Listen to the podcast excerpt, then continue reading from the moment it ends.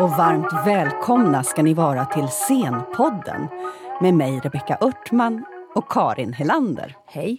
Karin, vad har du för erfarenhet av att närma dig konstnärlig forskning? Jag har varit handledare till några konstnärliga avhandlingar och så har jag varit opponent på några konstnärliga avhandlingar. Så jag har följt det här spännande fältet konstnärlig forskning från, ja inte precis från början, men ganska länge i alla fall. Ja, för idag är dagens ämne konstnärlig forskning. Varmt välkommen Kristina Hagström Ståhl. Tack. Kristina, du är konstnärlig forskare. Ja, det kan man säga. Vad är det? Jag är en av ganska många som håller på med det här med konstnärlig forskning och det kan ju se väldigt olika ut beroende på forskaren faktiskt. Eh, därför att det är ett ganska ungt fält. Det rör sig över många konstnärliga områden samtidigt och det finns liksom inte riktigt eh, etablerade metoder får man väl säga, utan det utgår ju från en konstnärlig praktik. Man brukar väl säga generaliserande att istället för att det är forskning om någonting, till exempel konst, så är det forskning i och igenom eh, det konstnärliga arbetet. Och då blir det ju som att forskningen av nödvändighet hänger ihop med vad det här konstnärliga arbetet är. Mm. Så, ja. Är det alltid så att det är konstnärer som forskar på sin egen konst? Det behöver väl inte alltid vara enbart på den egna konsten men eftersom att frågeställningarna oftast utgår ifrån ett kunnande som har att göra med konstnärlig erfarenhet eller erfarenhet av konstnärligt arbete mm. så blir det ju ändå att den förvärvade kunskapen som kanske inte inte är språkliggjord, om man säger så, sen innan. Att en del av det är att just eh, ta reda på vad är den här kunskapen som finns, som är liksom beprövad erfarenhet inom det konstnärliga. Så jag tror att det har blivit så hittills att många har vänt sig till sin egen praktik just för att kunna utforska saker genom ett görande. Just det. Tittar man på någon annan så är det svårt att, att ha det där görandet. Då blir det ofta ett, ett analytiskt perspektiv istället. Men jag, tänker, så, jag, jag, jag tänker som, som forskare i teatervetenskap till exempel, mm. som jag är. Då kan jag ju forska på en, på en regissörs verk. Jag kan ja. också vara med i repetitionssalen och titta på repetitioner och göra intervjuer och kanske möta publiken. och på mm. det sättet. Men då är jag ändå en observatör. Jag är ju inte i projektet. Jag är ju mm. inte liksom konstnär i projektet, mm. men jag är ju med. Det kan jag göra. Men hur, så att där, uh. finns det ju, det, där tycker jag ändå att det är en tydlig skillnad. Uh. Det kan finnas undantag åt båda hållen. Men att, att man som forskare, som jag på ett universitet, i ett vanligt universitet så att säga, mm. vi forskar på vad andra gör eh, historiskt ja, eller samtida. liksom utanför. Ja, eh, Medan eh, mm. den konstnärliga forskningen då tittar på sin egen konstnärliga praktik. Mm. Men en annan skillnad tycker jag är eh, nästan svårare då. Det är vad tänker du är skillnaden mellan konstnärlig forskning och utforskande konst eller utforskande konstnärer. Det finns ju mm. många mm. regissörer till exempel som verkligen är reflekterande och mm. verkligen forskar i långa eh, arbetsprocesser och tar in andra eh, forskare från olika håll eller eh, andra inspiratörer. Var går skiljelinjen där, tycker du? Ja, eh, jag ska försöka svara på den här frågan som är väldigt relevant. Jag vill också ta tag i det som vi pratade om precis innan, just det där med att forska på sin egen och andras konst, om det mm. kan vara en del av den konstnärliga forskningen eller vad metoderna är. Så att vi ska inte vi ska försöka komma mm. ihåg och komma tillbaka mm. till det.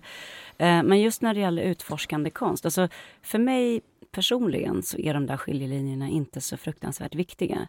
Jag märker det mycket i det här samtalet och i en svensk kontext. Alltså jag har ju inte alltid eh, bott och verkat i Sverige utan eh, både gick min grundutbildning, tog en master och disputerade vid olika amerikanska universitet där teori och praktik ofta hänger ihop på ett mycket närmare sätt mm. inom det konstnärliga. Och där jag verkligen arbetade så inom både alltså inom musik och litteratur och teater. Det är de mm. områdena som jag jobbat inom.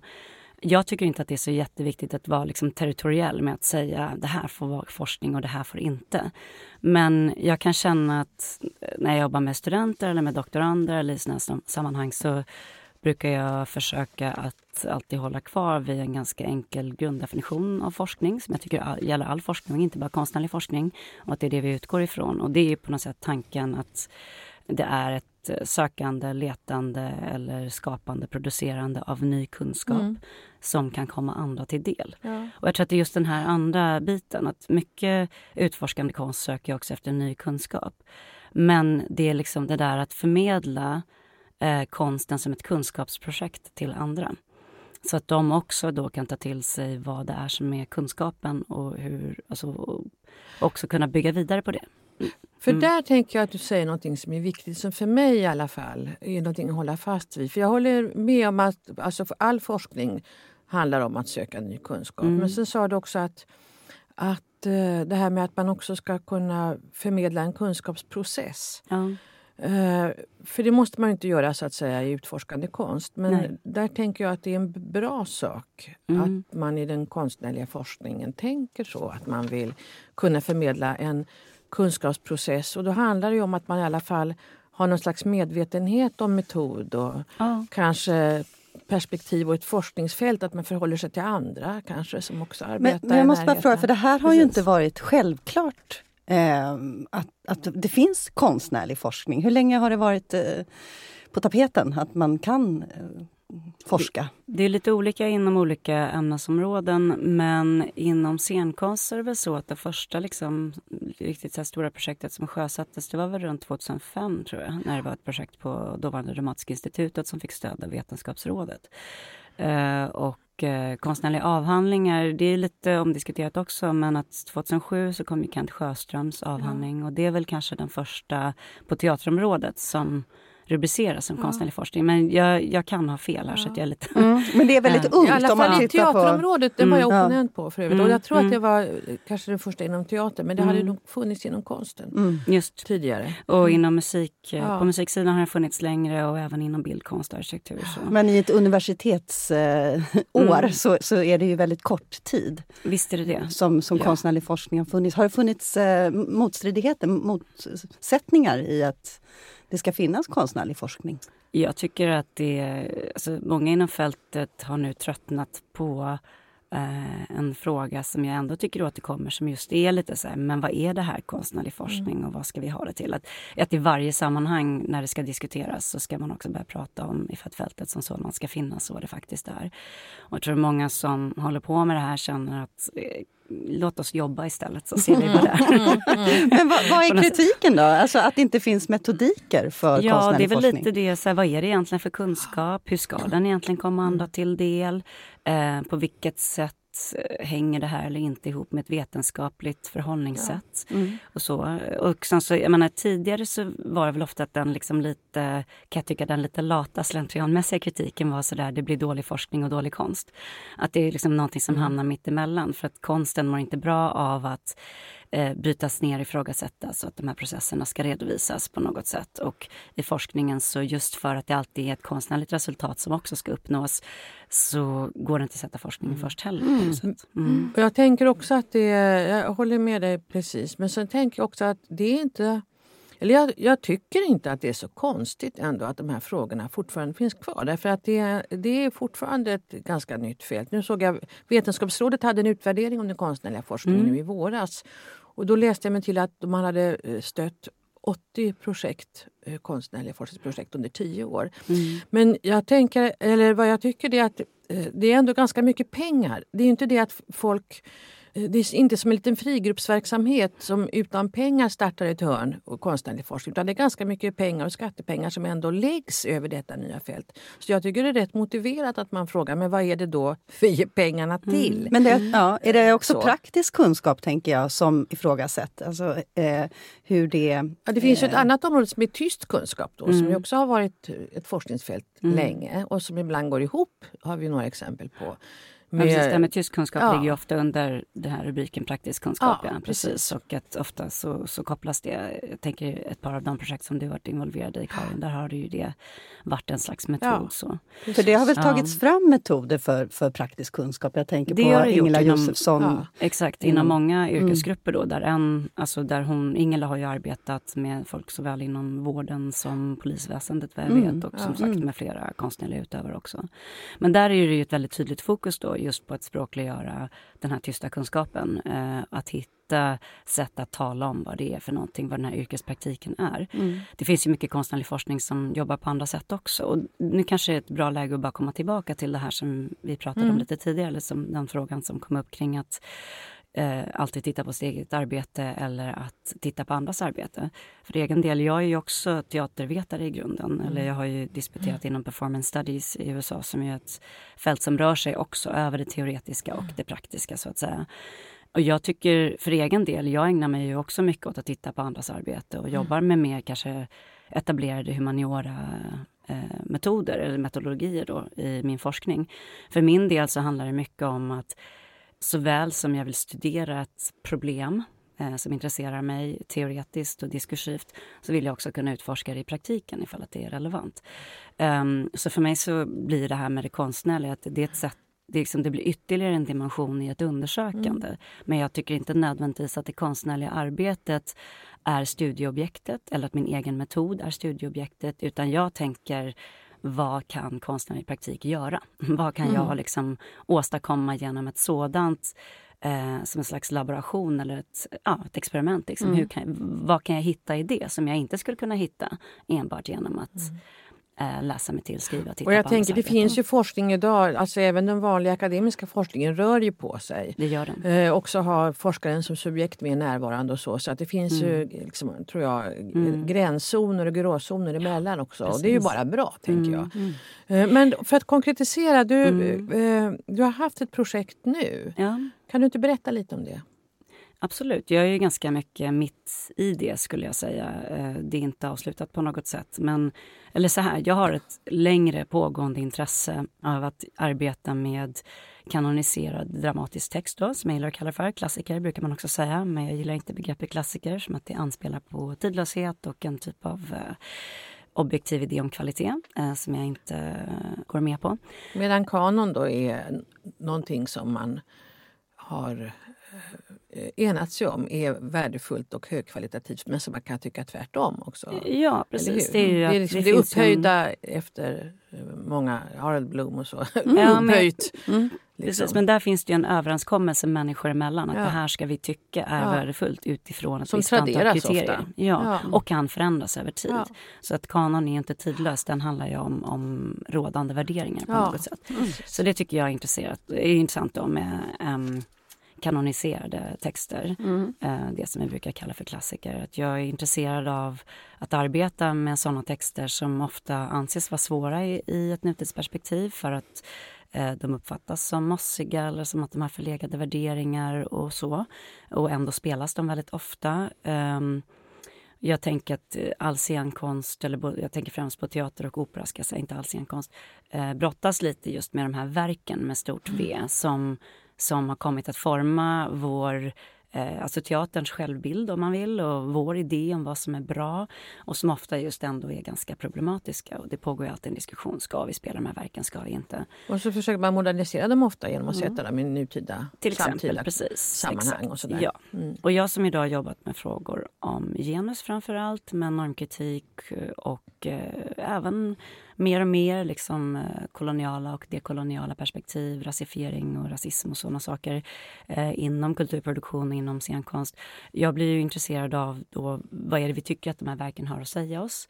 Eh, jag är alltid intresserad av frågan på något sätt, hur har vi hamnat där vi är nu? Alltså, mm. Mm. Vad är det som har gjort det här verket det det är mm. i vår begreppssfär idag eller hur vi gör, liksom, skapar mening eh, utifrån de här verken. Och så försöker jag titta på det och skriva om det men också göra uppsättningar av texter som jag tycker är intressanta och problematiska på olika sätt. Eh, och just och nu är det Antigone ja, precis, på Göteborgs stadsteater. Ja, nej, det, är nej, men jag har tidigare, alltså det har inte varit egentligen tänkt som en mm. sammansättning av tre verk men det har blivit så att för, för ganska många år sedan så regisserade jag eh, Strindbergs Fröken Julie med en feministisk ingång men utan andra texten överhuvudtaget. Några år senare var det Didåke Neas som visserligen var en bearbetad version men där också operan. fanns en, operan, precis, mm. där också fanns en ambition att tänka hur vi kan jobba sceniskt med att ifrågasätta givna tolkningar.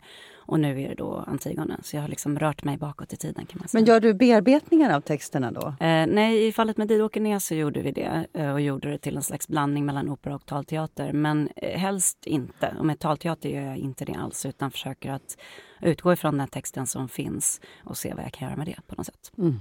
Jag tänkte fråga, mm. du, hur, eh, det var ju jättekul att höra om det här samarbetet med universitetet då, idéhistoria. Men mm. eh, påverkar, tycker du att du kan se att den konstnärliga forskningen har påverkat grundutbildningen på de konstnärliga högskolorna? Det är ju en ganska svår fråga. Men eh, mm. Eh, de som kommer in till exempel på teater, heter det inte längre, men på Stockholms konstnärliga högskola, mm. på skådespelarutbildningen till exempel. Mm. Eller på dansutbildningen så. Har de har det silat ner någonting av den konstnärliga forskningen i deras grundutbildning? Så det är ju några år sedan jag jobbade på Stockholms konstnärliga högskola nu. Jag handledde två doktorander där men jag slutade där för fyra år sedan. Eh, men i men Göteborg till exempel, Göteborg, jo, det är så här, Göteborgs universitet som helhet har ju en idé om ett forskande förhållningssätt som ska, eller man pratar om en komplett miljö, det vill säga att grundutbildning och avancerad nivå och forskarutbildning ska relatera till varandra. Och det och tror jag man gör på alla. Ja, man pratar om utbildning på vetenskaplig ja. grund och det är liksom Exakt. byggsten nummer ett. Liksom. Ja. Mm. Och då är frågan hur det här ska se ut med de här olika nivåerna. Och eh, vad jag kan se då, och nu är det inom ramen för konstnärliga fakulteten då på GU, så är det så att eh, forskarutbildningen finns där. Sen på avancerad nivå då pratar man ofta om forskningsförberedande moment. För det är ju inte en forskarutbildning på master och magisternivå. Men att, att det ska finnas forskarförberedande eh, moment i utbildningarna, så är det. Och sen är ju den stora diskussionen då om det här forskande förhållningssättet även på grundnivå på HSM, Högskolan för scen och musik, där jag arbetar, där gör ju alla studenter ett självständigt arbete på kandidatnivån. Och där finns det ofta en sån forskande, undersökande ansats. Mm. Att det ska vara Um, alltså om en, om en avhandling inom det konstnärliga området enligt högskoleförordning och uh, de dokument mm. som finns ska vara ett dokumenterat konstnärligt projekt uh, med någon slags kritisk reflektion så är det ofta en sån ansats som görs där fast i mindre skala. Så att hos mm. oss så får studenterna pröva på mm. att göra ett undersökande självständigt arbete med handledning som det opponeras på på samma sätt som man uh, skulle göra kanske på då en motsvarande C-uppsats. Um, men att eh, det kan se lite annorlunda ut då. Eh, lite beroende på vad de har för tidigare mm. erfarenheter. Mm. Mm. Vad se, ja. nej, säg du. Ja. Nej, men jag tänker, vad menar man då med, med konstnärlig forskarmiljö? Eh, har det, eh, är det också nytt inom fältet, att man ska ha eh, andra, för det, eftersom det är så nytt med konstnärlig mm. forskning mm. eh, så finns den här forskarmiljön Nej, den finns ju inte. Den har vi behövt skapa själva. Och jag kan tycka då att just konstnärliga fakulteten i Göteborg som har varit igång ganska länge, där det har funnits musikforskning i drygt 30 år och där det finns en gemensam forskarskola som har funnits ganska länge och så. Där upplever jag att det ändå finns en rätt stark miljö och rätt väl utvecklade metoder och förhållningssätt. Och just det här till exempel som du, som du nämner. Karin, att, att eh, konstnärliga forskningsprojekt på, alltså på under forskarutbildning på avhandlingsnivå ska inte enbart vara självreflekterande utan tanken är att det finns en konstnärlig kunskap som används för att möta problem som finns i världen. Ja. Alltså att titta ja. utanför sig själv, utanför det egna fältet.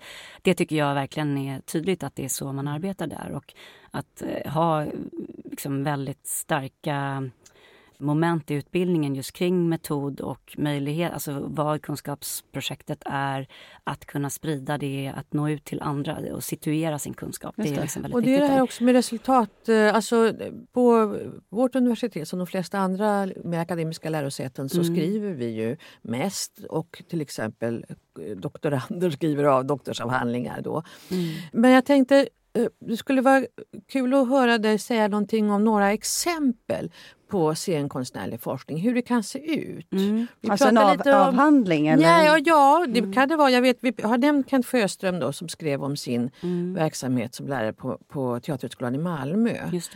Alltså, han hade fysisk gestaltning och akrobatik mm. och, och, så mm. som han skrev väldigt metodiskt om och gav exempel och mm. intervjuade och eh, också i relation till, till olika teoretiker och så. Men eh, vad finns det för andra exempel på scenkonstnärlig forskning. Ja, andra då som man kan tycka nu ganska tidiga avhandlingar, även om de bara är några, några, år gamla, det är ju till exempel Maria Johanssons avhandling kring skådespelarens yrkespraxis som är från Stockholms konstnärliga högskola. Och genom och som bygger på, eller, ja, precis, mm. som också bygger på den tysta kunskapen och precis. den praktiska kunskapen men som, just, som en kärna. Också, precis, som bygger mm. på en, en, yrkeskunskap men som inte bara är hennes egen utan hon har ju faktiskt satt in det i teoretiskt ramverk ja. och intervjuat, och intervjuat många skådespelare. Många skådespelare mm. Så att det bygger på en slags samlad kunskap där hon har velat lyfta lyfta fram och just benämna och språkliggöra mm. någonting. Jag tänker också på Niklas Hald till exempel som ju skrivit en avhandling eh, om skådespelaren inom, inom barn och ungdomsteater. Mm. Klassrumsteater, eh, klassrumsteater särskilt, som också då bygger på beprövad erfarenhet. Mm. Och, och, ja, men det måste jag säga, det tycker jag är väldigt värdefullt som kunskap.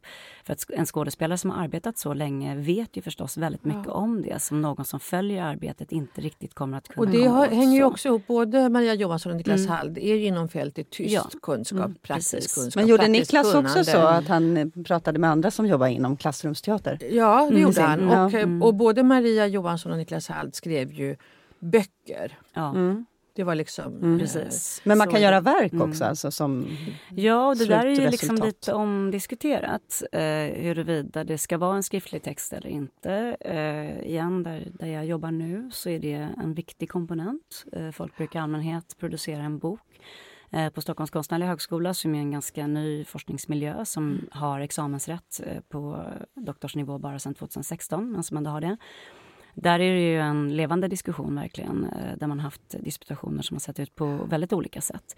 Och där handleder jag två doktorander och jag kan bara kanske ge eh, in, utan att gå in för mycket i detalj på dem som enskilda forskare kan jag ändå bara säga någonting om, om hur deras projekt ser ut mm. lite.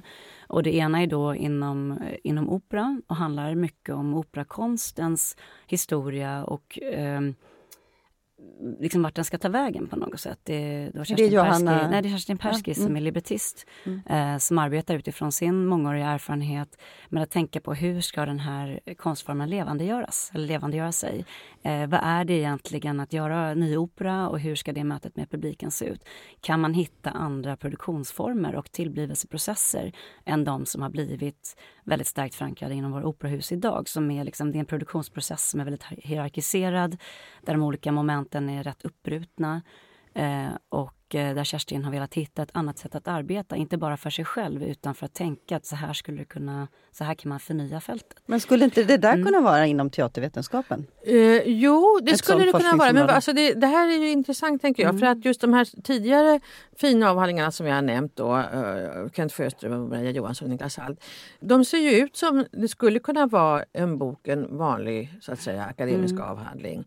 Så när man läser den så måste man försöka läsa på... Ja, man måste veta vad det är man läser så att man inte tror att det är en vanlig akademisk avhandling. Men det är snuddande likt får man mm, ändå säga. Mm. Men så tänker jag att några av de här som du handleder och uh, Kertil Persky mm. dit kanske ska vi inte föregripa någonting men möjligen kommer att resultatredovisa lite friare mm. än genom en bok som ser ut som en akademisk avhandling. Precis, där finns det olika typer av texter och sedan så är det ett väldigt eh, gediget arbete med workshops med eh, tonsättaren Katarina Backman och med en grupp musiker och sångare. Så att, där liksom tillblivelsen av ett nytt operaverk har skett med helt andra arbetsmetoder än de Kerstin har arbetat med tidigare och som hon ser att många inom branschen jobbar med. Och det utforskande arbetet har också då lett fram till flera olika sorters texter som försöker att beskriva den här processen. Där en är just en mer kritiskt reflekterande, situerande sådan och den andra en, har en mycket friare form eh, kring vad den här erfarenheten är och har varit. Och där blir en intressant fråga, nu har hennes disputation inte ägt rum ännu, men det blir en intressant fråga kring just vilken kunskap som är vad i det här och, och hur den kan användas och byggas vidare på.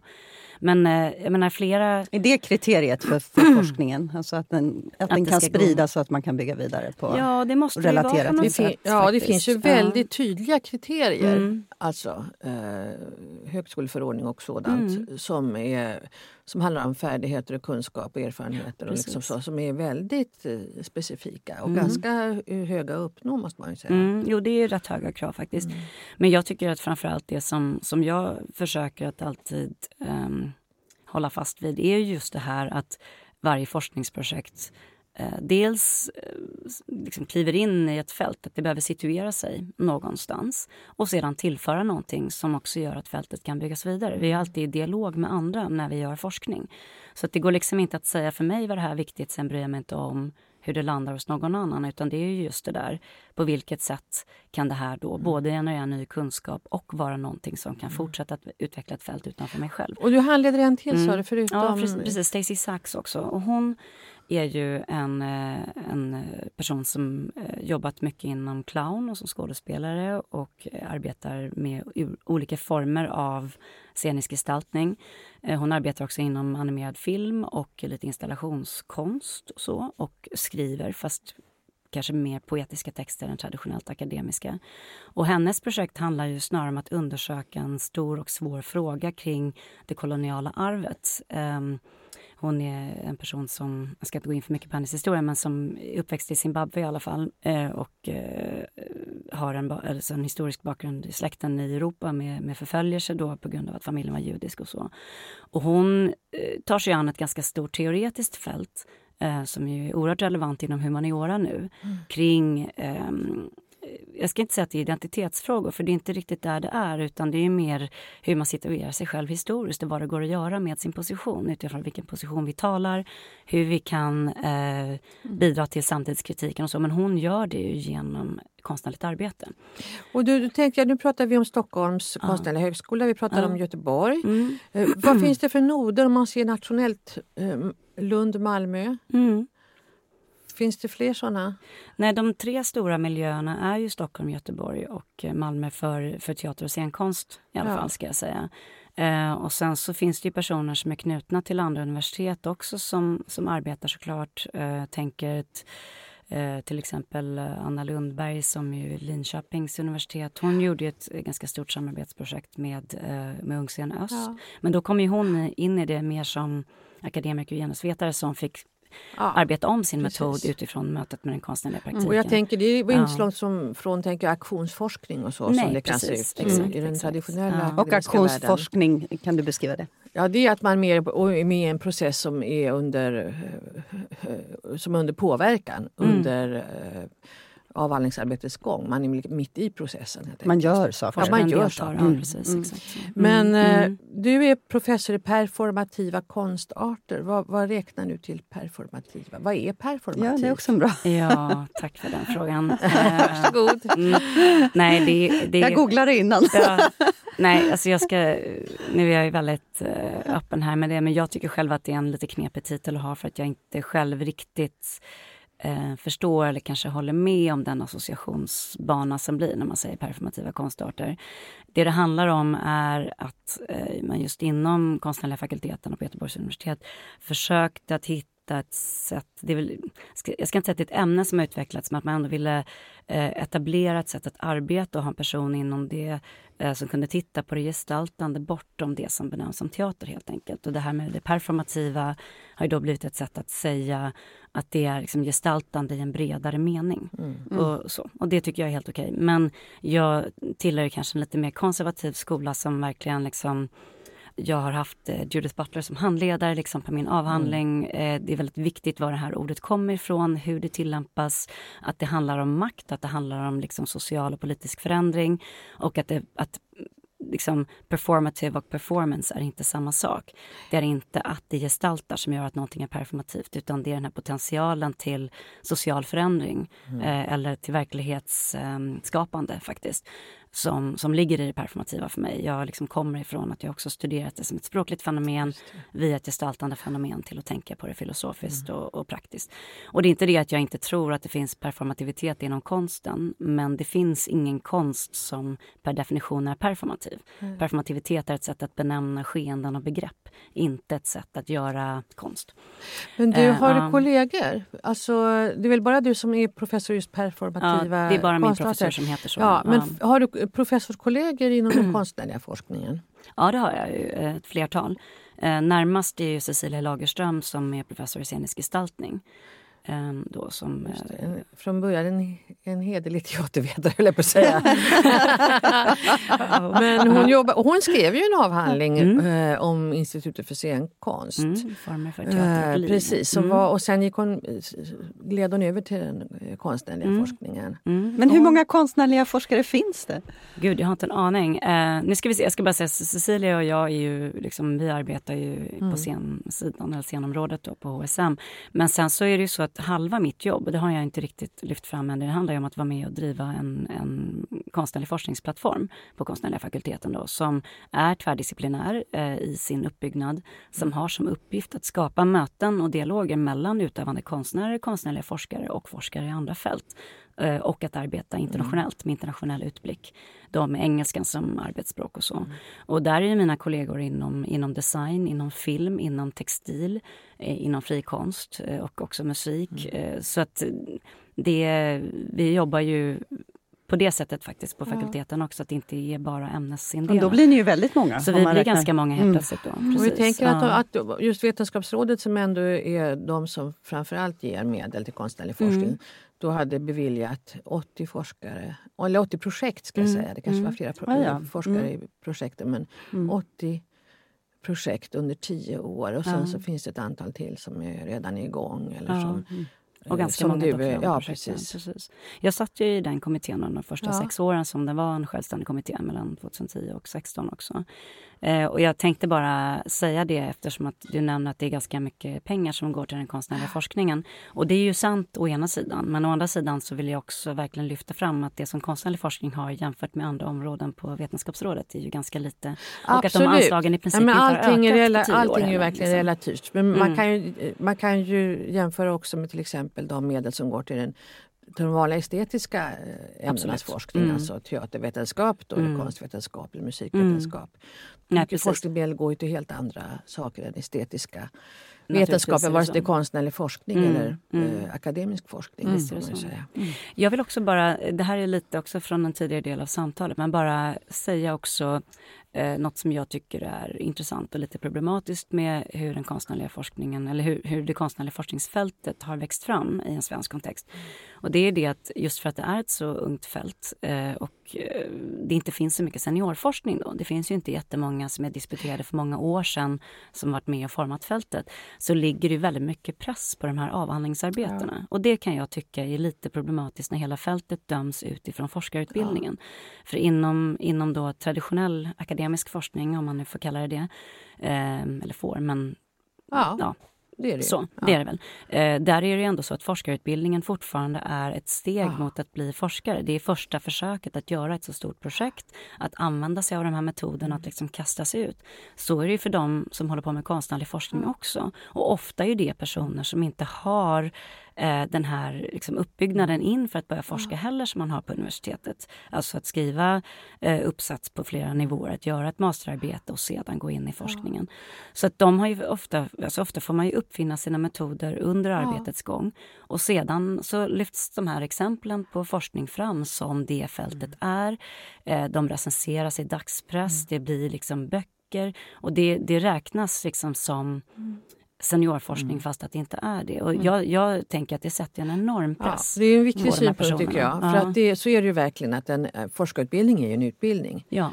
Så. Men sen mm. är det många som disputerar senare i livet. De har redan en väldigt stark yrkespraktik som konstnärer. Det är inte det att de inte vet vad de håller på med. Men det är just det här att, att ta till sig eh, hela det här språket mm. också som kommer med det teoretiska fältet och allt. Det, det, är liksom, det är mycket att göra. Men där är det också det här egendomliga man ska, eh, som kan finnas. För en eh, vanlig akademisk forskare så finns det ändå någon slags eh, trappa att man är liksom student och sen kanske man kommer in på forskarutbildning och blir doktorand och så mm. disputerar man. Och så kanske man håller på och skriver jättemycket och är framgångsrik och gör bra saker. Då kan man bli docent och är man riktigt lyckosam kanske man blir professor. Mm. Men i en konstnärlig forskning kan man ju bli professor i någonting mm. och sen bli doktorand. Ja.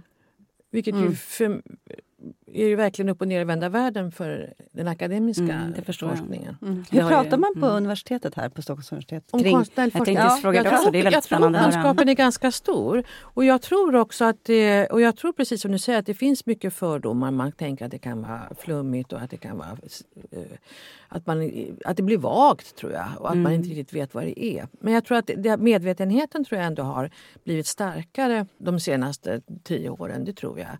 Det handlar om att eh, förmedla ny kunskap mm. och att man mm. har en slags metodik och att man positionerar sig i ett landskap.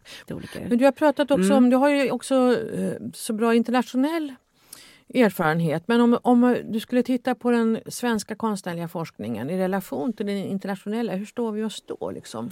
Jag tror att den svenska konstnärliga forskningen har rätt gott anseende eh, därför att det också har satsats mycket på det i Sverige. Att det, det är ett fält som är liksom institutionellt förankrat. Just att vi har ett nationellt forskningsråd som har en, en särskild kommitté för konstnärlig forskning och som då eh, liksom på alla officiella sätt betraktar det som ett, ett riktigt ämne. Mm. så att mm. säga.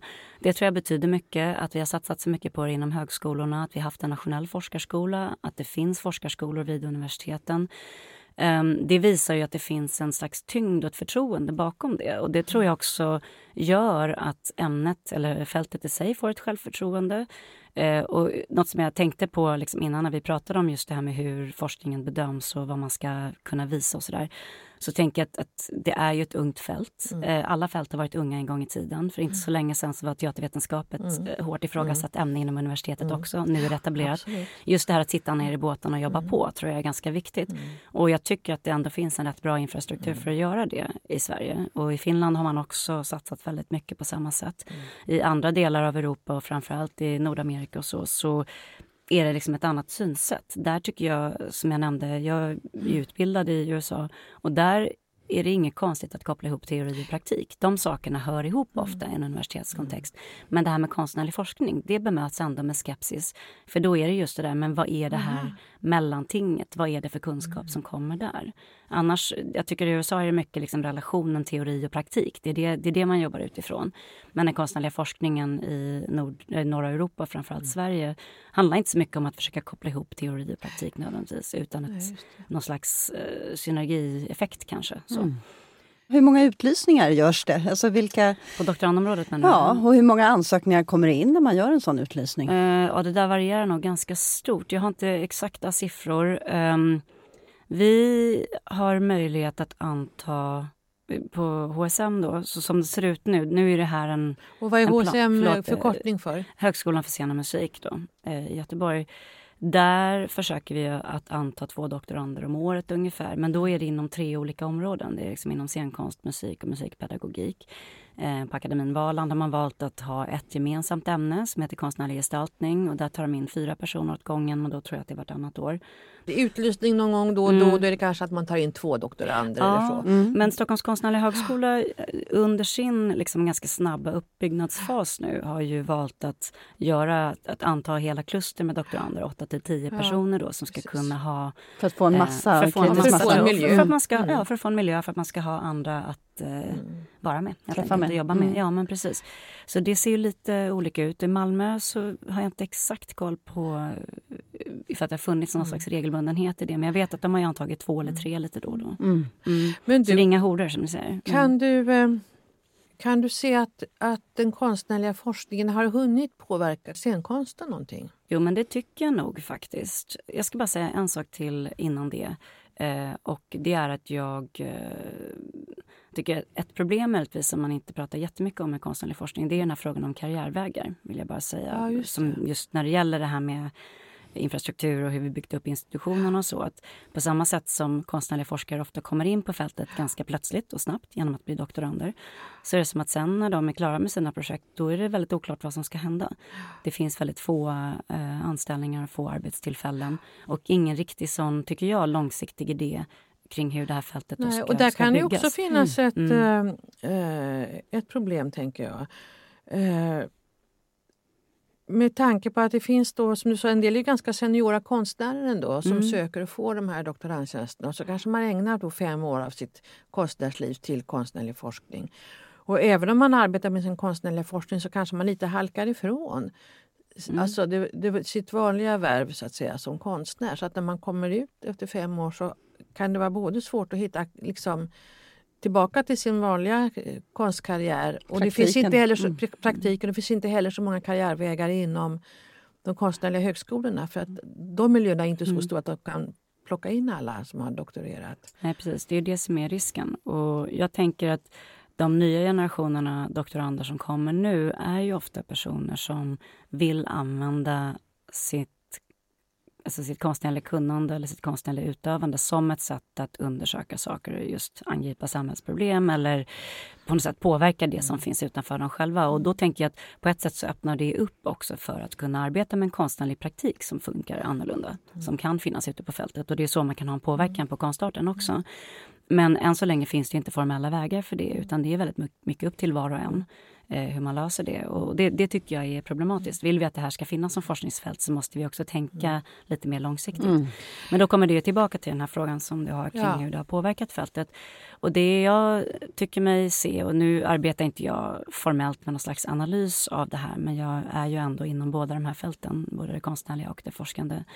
Och det jag tycker att jag ser, förutom att det finns personer som har en identitet som forskar och knutna till högskolorna som också är konstnärligt aktiva. Och där jag tänker att det är klart att de sakerna inte blir helt frånskilda varandra då så ser jag ju också ganska mycket initiativ där just forskare och konstnärer arbetar tillsammans och mm. tänker vad de kan ha för utbyten av varandra. Det skapas nätverk just för den här eh, typen av utbyten. Jag fick just ett mejl ifrån verksamhetsutvecklarna på Riksteatern som håller på att styra upp ett sånt nätverk för möten mm. mellan eh, forskare och konstnärer till exempel. Du ska vara med där, Rebecka. Ja, ja, ja det ser jag. Jag kan inte nästa tid. Jag, jag kommer komma gången efter nästa. Ja, precis. Ja, du ska. Nej, men så jag tänker att, att just det där att det finns eh, en längtan efter möten och kunskapsutbyten. Mm. Det tycker jag att jag ser väldigt starkt. Eh, och också att teaterchefer som man pratar med om att göra någonting där och säger så här, jag håller också på med konstnärlig forskning, ja, berätta mer. Är det ju inte så där ni kommer inte märka något. Jag forskar lite här borta i ett hörn men det kommer bara se ut som en vanlig teaterproduktion. Det är så jag liksom har känt ja. att man måste presentera sig. Och nu med det här projektet till exempel då Antigone på Göteborgs stadsteater. Mm. När jag först började prata med, med Pontus Stensell, den konstnärliga ledaren där för några år sedan om att, att göra någonting. Jag pratade om det med forskning. Då sa han, ja, ja men på vilket sätt då? Hur, då, hur påverkar det då vad den här mm. föreställningen blir? På vilket sätt ser vi det mm. forskande? Mm. Då var han ju intresserad av det snarare än att tänka, gud det där får inte komma och störa min verksamhet. Liksom. Jag tänker också på en regissör som Anna Pettersson Johansson ja. som också är konstnärlig forskardoktorand och som ja. verkligen prövar i sin konstnärliga praktik som regissör på inte minst Strindbergs intima teater när hon dekonstruerar både Strindberg och annat. Väldigt mycket så. Hon gör ju verkligen ett forskande arbete genom ett praktiskt undersökande. Sen är det just det här igen då med också hur, hur eh, så att säga, de resultaten, eh, hur de kommuniceras. Absolut. Och där tycker jag det är också väldigt spännande att se mm. då hur det liksom når publiken på mm. olika sätt på det sätt som hon mm. arbetar. Mm. Tack Kristina Hagström Ståhl för att du kom till Scenpodden och pratade om konstnärlig forskning. Tack så mycket för att jag fick komma. Och tack Karin. Tack själv. Ni möter oss igen om ett par veckor, då med en ny spännande gäst. Missa inte det.